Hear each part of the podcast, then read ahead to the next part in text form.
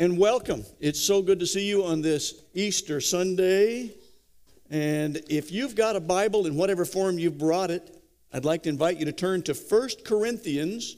We have departed for two weeks from our study in the book of Mark. And I'm preaching a passage that I don't recall having ever preached on an Easter before. And I don't know why, because it seems like a natural fit for Easter.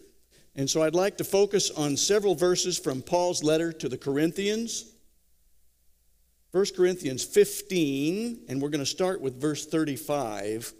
And let's bow for a brief prayer as we begin our look into God's Word together.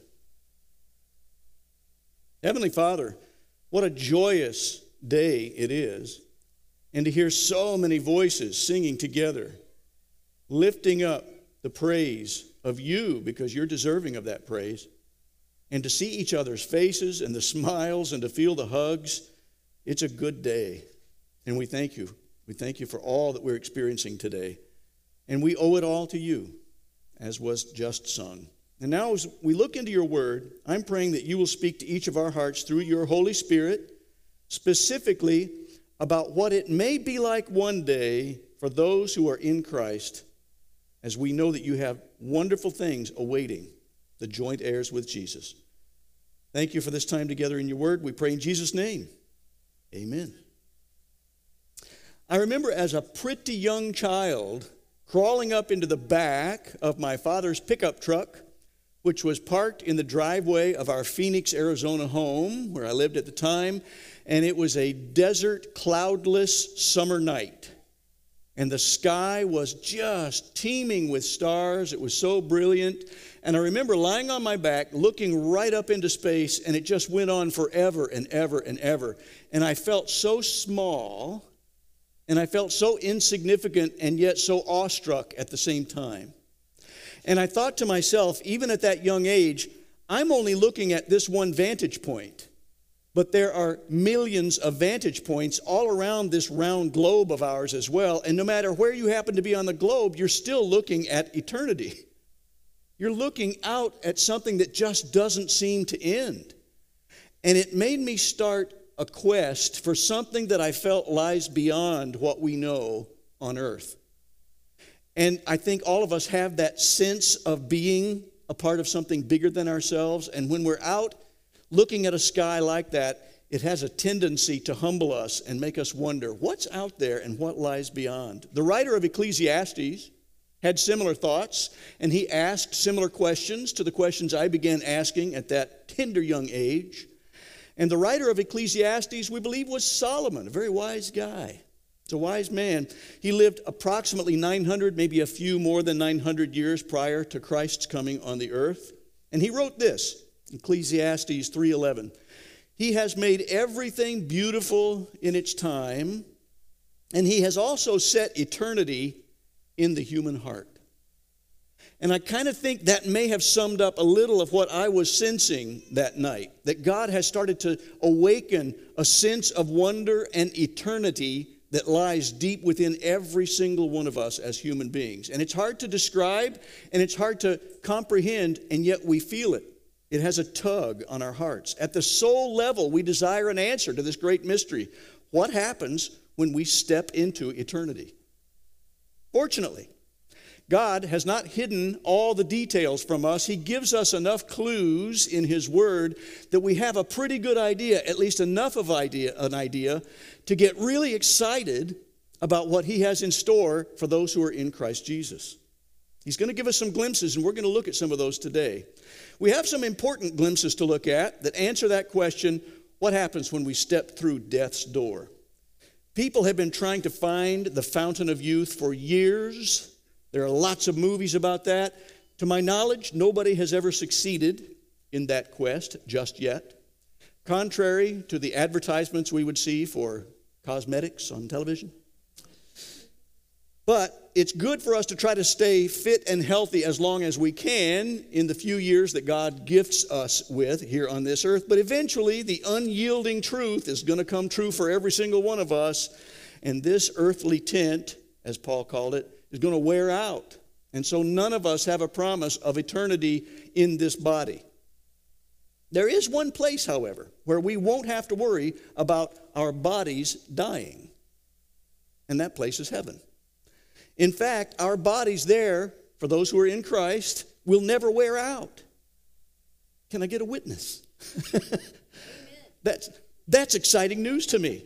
There in heaven, there is no sickness, no aches, no pains, no arthritis, no awful illnesses like the ones that so many of our physicians work so hard to try to suppress and to give us longer lives, no problems associated with getting older.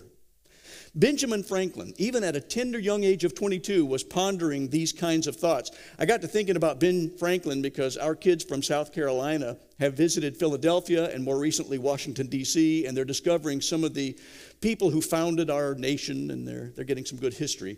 But Ben Franklin pondered this question. He wrote his future epitaph, in fact. An epitaph is that phrase or slogan or a, a bunch of words that you're going to put either on your tombstone, or in his case, it would have to be on a plaque near his tomb because it's way too wordy for a tombstone. And yet, that got forgotten in time and never actually appeared at his tomb. But because we have historians that were digging through things, they found some of his writings. And some scholars think that this was all original. I suspect that it has been slightly edited through time. That happens. But this is what we think he wrote at age 22 that would have been his epitaph. He said, The body of Benjamin Franklin lies in the grave like the cover of an old book. Remember, he was a printer and he liked to write. With its contents torn out, stripped of its lettering, but which will appear once again in a new and more eloquent edition, revised and corrected by the author. Good sentiment. Not a bad way to describe what I think the Bible is trying to show us will happen to those who are in Christ Jesus when we step into eternity. One day, everyone who is in Christ and covered by his blood, which he shed on the cross for us, which we celebrated on Good Friday, and because of his resurrection, we can have a re- resurrection. Everybody who has trusted in Christ for that will have an extreme makeover. We're not going to be hurried through the body shop we used to have Earl Scheib, 39.95 paint jobs back in Arizona. And that was, we called it a 50 foot paint job because it didn't look too bad if you're standing 50 feet away. That is not going to be what God does for us when we step into eternity if we have trusted Christ. It's going to be an extreme makeover, all the way, a brand new engine, everything under the hood, completely brand new. The Apostle Paul asks a question that helps us start getting into these glimpses that we're looking at today. And it's found in verse 35 of 1 Corinthians 15. He says, But someone may ask, How will the dead be raised? What kind of bodies will they have? It's a good question. And Paul then offers these important details that contrast our earthly bodies, the ones that you and I have to struggle with and that we're dealing with right now, and the bodies that are promised to, to those who trust Christ one day, experiencing that journey into eternity. Well, first of all, we see that he shows us there is a prerequisite for a resurrection. Now, what kind of a prerequisite are we talking about? Well, there is a prerequisite in that you got to be dead before you can be raised back up again. That's a prerequisite. It seems kind of obvious, at least I think. And Paul thought so too. In fact, he got a little facetious. It looked like he was sort of smiling and grinning at what he says to some of the Corinthians who may have believed otherwise, because he actually says, poking fun at them in verse 36, he says, How foolish! He says, How foolish for you to think that you don't have to be dead before you can be resurrected again. And then he offers this analogy, which I like. When you put a seed into the ground, it doesn't grow into a plant unless it dies first. He's saying basically, don't be silly thinking that you can have a resurrection without first dying. He wanted to be clear on this point, and so he puts it right out there. If you're going to be resurrected in heaven, you first have to die. And John, in his gospel, records Jesus' own words about this requirement of death Unless a kernel of wheat falls into the ground and dies, it remains itself alone, just a kernel. But if it dies, it produces much grain. That was John 12, 24. So Paul gets right into the nitty gritty And he's not afraid to talk about this word, the D word, that some families just don't want to talk about. And I know a lot of families were trying to avoid the subject in this last two years as we were trying to get a handle on what this coronavirus was going to be like and how many people it was going to take home, etc. Not a popular topic. But think about this for a moment, if you would. I think this is going to help us gain perspective, and I think it's going to make you feel happy about the promises that Paul is offering to everybody who would trust Christ. If you could invent a way, or if scientists could invent a way for you to live forever without having to die, you'd still have to put up with this same body for eternity. What a horrible thought. I don't want to live in the same body. I want something better than that. And Paul promises something very much better based on his knowledge because he was with Christ and Christ gave him some special insight. The writer and spiritual disciplines expert Dallas Willard, who's now in heaven, by the way, wrote about a woman who just absolutely refused to talk with her kids about death. She wouldn't talk about it. I've known people like that. Someone asked her, Why don't you want to talk with your kids about death? It happens to all of us. Death is a human experience. She goes, Well, I don't want my kids to be disappointed if they find out that there's no afterlife. And Dallas Willard said, I'm going to talk about logic for just a moment here. He said, uh, If there is no afterlife, then there will be no consciousness with which to feel disappointment. So it's kind of a pointless thing for you to avoid disappointment because if there is no afterlife, that's it. And then he went a step further, though, and this was important, and he's picking up some points that we're getting from the Apostle Paul. He says, on the other hand, and this is a big on the other hand, if there is an afterlife, anyone who enters that next life unprepared may experience far more than mere disappointment. That's an important phrase. And it helps us gain some positive perspective about death right off the bat as we continue to look at these glimpses. Paul is letting the Corinthians know, and fortunately, because it's written down for us, he's letting us know today, 2,000 years later, that those who are in Christ are promised something wonderful in eternity. But we have to walk through death's door to get there. It's kind of like when we've driven to Florida. I remember driving my son down years ago for a soccer tournament down there, and we went with a couple of friends. That's a long road down there. Some of you have been to Florida recently. There's just no easy way to get down there if you're driving, but to just keep driving. and keep driving. And keep driving. And finally, you finally arrive at that stuff. It's like, I don't really relish the journey, but the destination is so worth it. And that's kind of what Paul is telling us about this as well. Well, here's the results of a resurrection that Paul's starting to show us. You get a different body. Can I get an amen? Yeah. He says in verses 37 and 38, what you put in the ground, he's using the analogy again of planting and a seed. What you put in the ground is not the plant that will grow, but only a bare seed of wheat or whatever you're planting.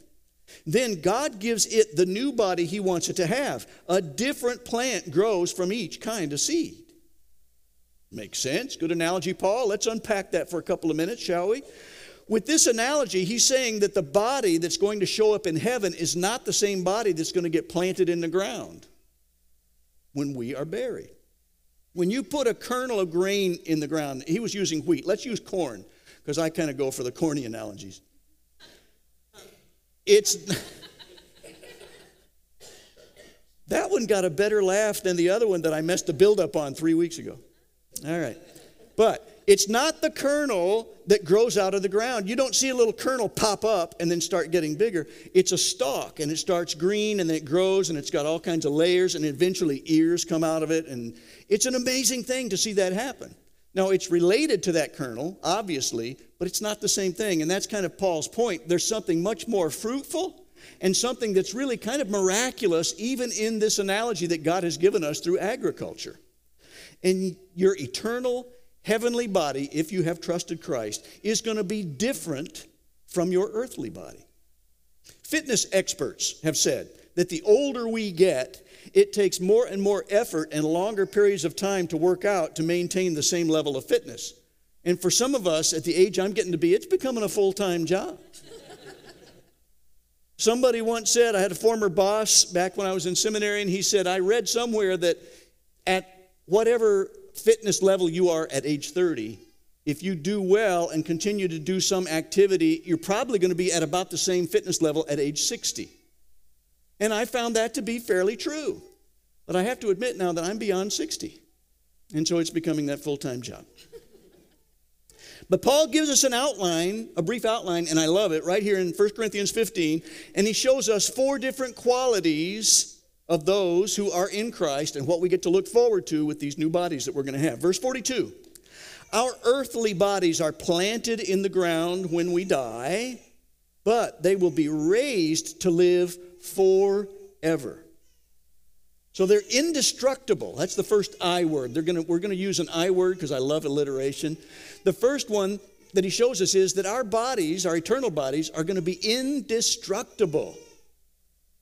They're buried in a corruptible state, but they're going to be raised incorruptible. They will not decay. We don't have to worry about that.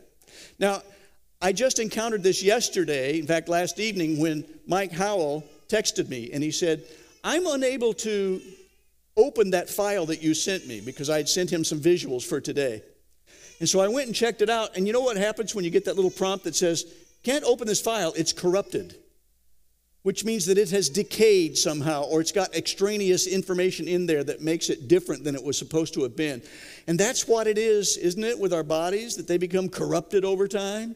Sometimes we get a bacteria or something that shouldn't be in there that gets added on to what should be there, or things get taken away and we lose our energy and we lose our vitality and we become corrupted. And when we get put in the grave, we become really corrupted because then we just kind of dissolve and become ashes to ashes and dust to dust. They're susceptible to corruption. Now, there's only one person that I know of for sure whose body was not susceptible to corruption, and that was Jesus Christ. I know there's going to be a little bit of a skeptic that you're going to say, but what about Lazarus? Yes, but Lazarus, when he was getting ready to be raised back to life again, his sister said, Oh Lord, you don't want to open the door to that tomb. By now, he stinketh. Which means I think he was still susceptible to corruption. But in Jesus' case, he rose again on the third day. He was not subject to corruption. In fact, look what the psalmist says, Psalm 16:10. He says, "For you, referring to guess who, will not leave my soul among the dead." or allow your Holy One to rot in the grave. That's the New Living Translation. They use decay in some of the other translations, but I love New Living because it's rot. You're not going to let your Holy One rot in the grave. He is not subject to corruption. That's good news for us because it was his resurrection that paves the way for everybody else's resurrection that we can have and he offers for us to have freely. Jesus is the only one about whom that was said. His body was not subject to corruption. He became the first fruits, kind of like that first picking of a plant, and then you know there's going to have a whole lot more coming later. And it was the first fruit or the down payment for everybody else who follows in another resurrection, too. He showed us that life after death is possible, and because he conquered death, we know it can happen. He was a visible expert, and he walked around and showed people himself after he had died. So we know that his body was incorruptible. That's Paul's first description for us in 1 Corinthians. Unlike our present bodies that wear out, our eternal bodies will never decay because they're going to be incorruptible. Now, the second thing is our eternal bodies will be identifiable. And Dennis, you're probably watching this in YouTube. Hello back there. Sorry you guys couldn't make it. I'm going to use you as an example because uh, a couple of years ago, three years ago, I was preaching about something and trying to throw in a parenthetical statement about, I wonder how specifically we're going to know each other in heaven. And Dennis said, name tags. Possibly. Uh, you're in charge, Dennis, of making the name tag. Uh, I thought that was a great response. But I think also we have some more clues in Paul's writing for us in 1 Corinthians about how we're going to be able to know each other in heaven. Let's connect two passages, both written by Paul, because they both kind of connect in a way that gives us more clarity on this subject. 1 Corinthians 15, the first half of verse 43 says, Our bodies are buried in brokenness but they will be raised in glory. It's a great word, and it means brilliance, but it also means a whole lot better than brokenness. It's going to be buried in brokenness, but raised completely whole and glorious. So, the word glory connects to another passage that Paul talks about. This one in Philippians 3, verses 20 and 21. Let me read those to you. He says, But our citizenship is not on this earth, it's in heaven. And we eagerly await a Savior from there, the Lord Jesus Christ, who, by the power that enables him to bring everything under his control, will transform our lowly bodies, those that would be buried broken, so that they will be like his glorious body. Ha, ha, ha. That's an important statement. Our bodies will be like his glorified body, his glorious post resurrection body. That gives us a clue. Why does it give us a clue? Because he walked around and people got to get a glimpse at his glorified body, which means we get a glimpse at what our glorified bodies are going to be like as well.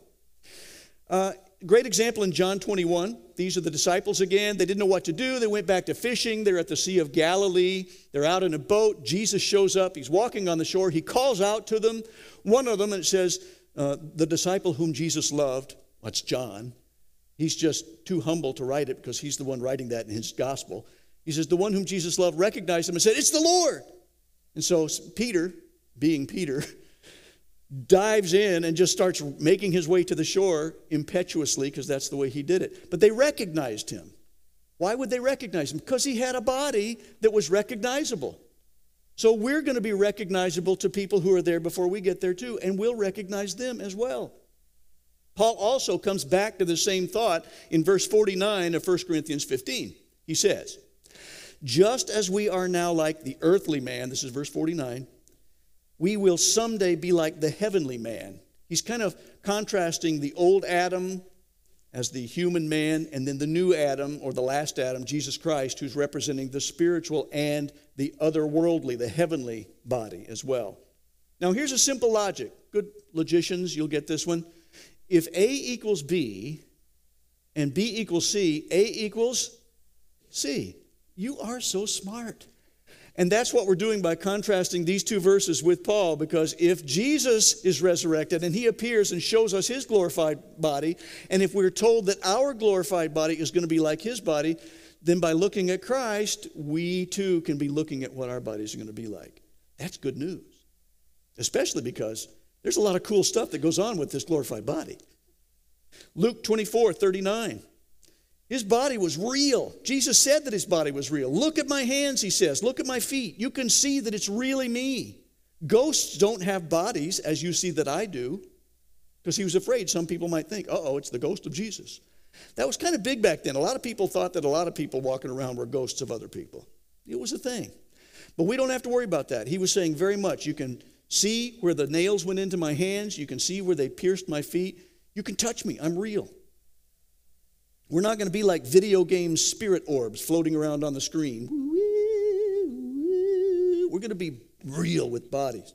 Jesus also, I'm going to like this one. Jesus put food into his body. Can I get a witness? I mean, eating is not just putting fuel in a, an engine. I mean, it kind of is in an analogy, but man, food is a pleasurable experience. We had some really great barbecue just yesterday. That was a pleasurable experience. And I was so grateful that they were eating some grilled fish. And again, on the shore, Luke 24, 42 through 43. Again, the boys are at the lake. They had hauled in that huge haul of fish. They were cooking some fish over the fire, and they gave him some broiled fish to eat. And I love this part. And he ate it as they watched.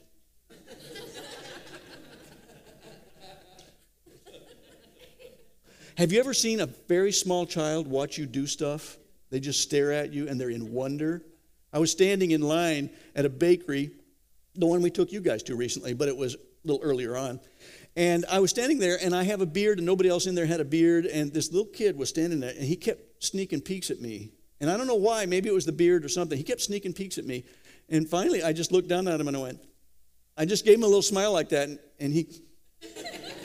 He seemed a little shocked by that, but he was watching so carefully. I can imagine these disciples felt very childlike watching him eat, and they're thinking, where does that food go? he seems to be enjoying it.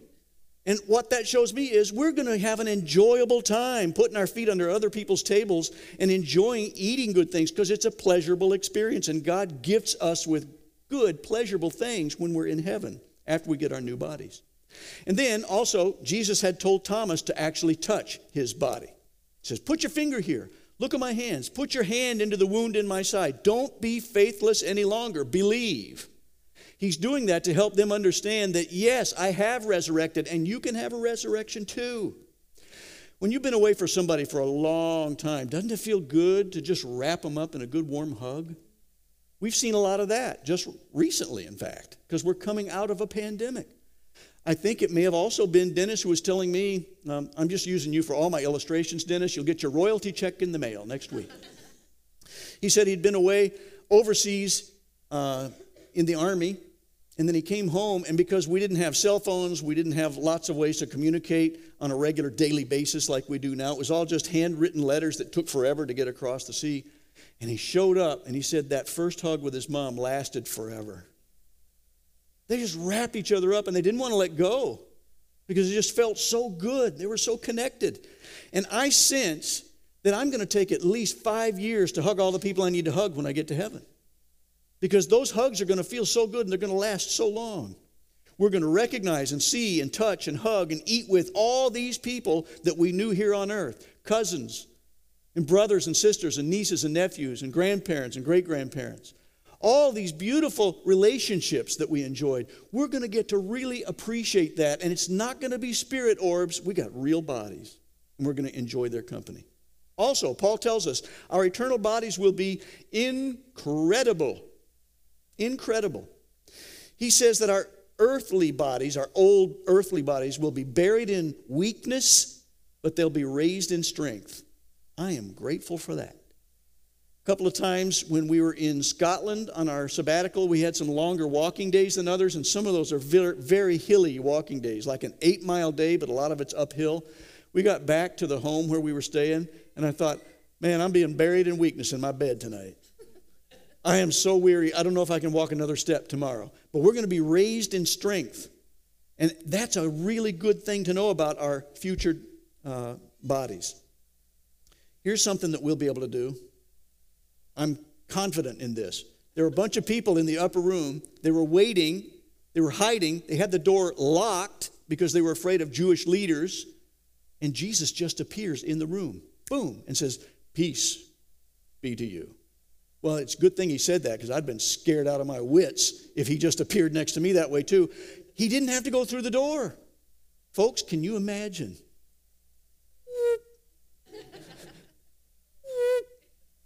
It's going to be awesome. I can't wait for that. Suddenly, he was just standing there among you. Peace be with you. D, in my outline, our eternal bodies will be infinite. Infinite. They'll go on forever. Not only will our new bodies be indestructible and identifiable and incredible, but they're going to be infinite as well. The seed sown is natural, the seed grown is supernatural. That's Eugene Peterson's The Message, paraphrase version of this uh, 1 Corinthians 15 44. I like that. He's really good at juxtaposing words that go well together. Uh, the seed sown, natural, the seed grown, supernatural. Now, we have to unpack the word supernatural a little bit or spiritual because it's good for us to understand what Paul means by that. Otherwise, people can miss some of the other stuff that just came earlier and they'll think, wait a minute, but we're going to have spiritual bodies. Doesn't that mean like a spirit orb? No. Okay, I want you to be able to answer no to that question. Are we going to be spirit orbs? No. Good. If you don't get anything else, just remember no, it's not going to be spirit orbs around there. We're going to have real bodies, all right? The word spiritual here does not mean immaterial. Doesn't mean that. Well, what does it mean? It means that we'll have bodies that will no longer be controlled by fleshly impulses. We're not controlled by the flesh in heaven, we're controlled by the spirit. That means there's no sin involved, which means we can enjoy everything that God created for us in order to enjoy, but without sin ruining the picture. That's a good thing to look forward to. And here's the big difference between the natural body and the spiritual body. The natural body was suited for life on earth. And we'll, we'll be subjected to all these limits until we finally step through death's door. We're constantly coming up against more and more limitations because this is earth. And there was sin at the beginning.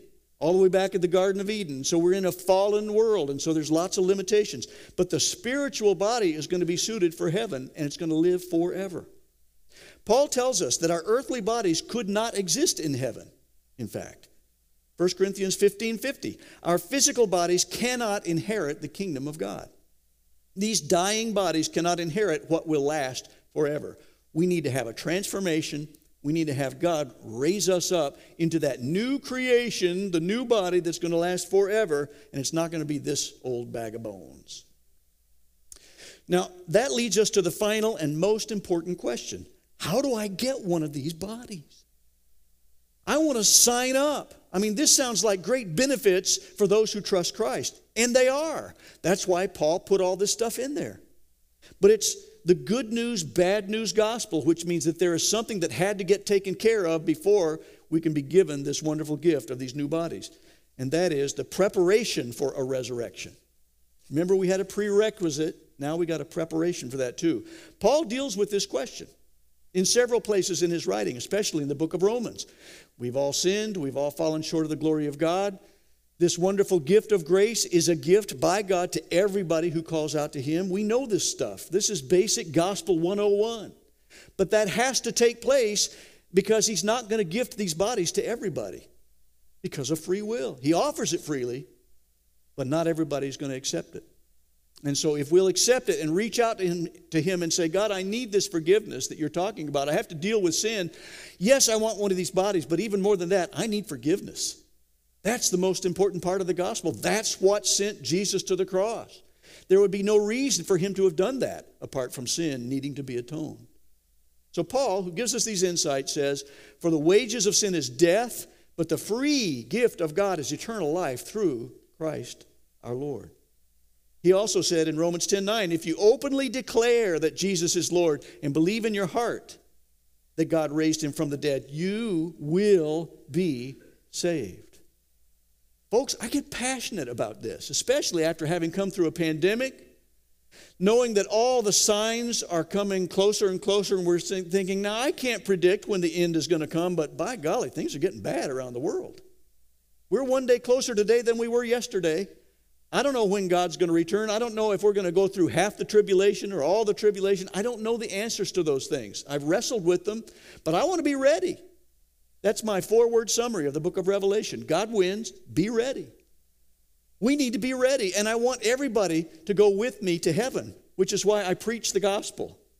And I preach it passionately because I believe this. There's a lot of stuff that I found out that I don't really grasp a whole lot, and I don't understand, and I disagree with a lot of the stuff that went on in the pandemic, but this thing I know Jesus is real. And he really came and he really died for us and he really rose again and he really offers us this new body in heaven forever. But we've got to repent, turn from our sins, invite him to forgive us and become the Lord of our life. And I want people to do that. If you haven't done that, let me ask you what good old Southern Baptist preachers used to say Is there any reason why you shouldn't want to do that today? It's a good question. I can't think of any reason why somebody would not want to do that. And so I'm going to lead us in a sample prayer right now. And if you would like to do that, you can say a prayer something like this and just say it silently, and the Lord will hear you. Father, I want what this preacher is talking about. I want the new body that you're promising and that Paul told us about in 1 Corinthians. And I need that forgiveness. I need to be forgiven of my sins. And I want you to cleanse me of all that sin and to give my life purpose and meaning in you. And I want to follow you as the guide of my life. I want to be spiritually led with Jesus Christ as the head of this body, the church. And I want to be planted among other people who are on that same journey. And Father, I thank you that you are forgiving me right now because of your Holy Spirit. I want your Holy Spirit to come into my life and to continue to transform me for the rest of my life as I become transformed to become more and more like Jesus. And I thank you that you promise that to everybody who believes. I am one of those people now. I believe and I accept you. Thank you for, for that forgiveness. I pray in Jesus' name. Amen. Folks, if you have just prayed that prayer for the very first time, I know that you know somebody who would probably be thrilled if you told them that you had said that prayer. I'd like for you to make that your one little goal after this service. Find somebody that you know would be thrilled and tell them that you said that prayer. And there are a lot of people who would love to rejoice with you. The angels start partying in heaven when one lost sinner comes home. And they're doing that right now if somebody prayed that prayer. So share that with them. They're going to want to walk alongside you, put their arm around you. We're all walking together, we're all walking each other home. And we're all broken in different ways and in different areas. And fortunately, because we were all sinners, every one of us are saved sinners if we're in Christ. That means we're all on an equal footing, and we invite you in with that journey. So thank you so much for doing that.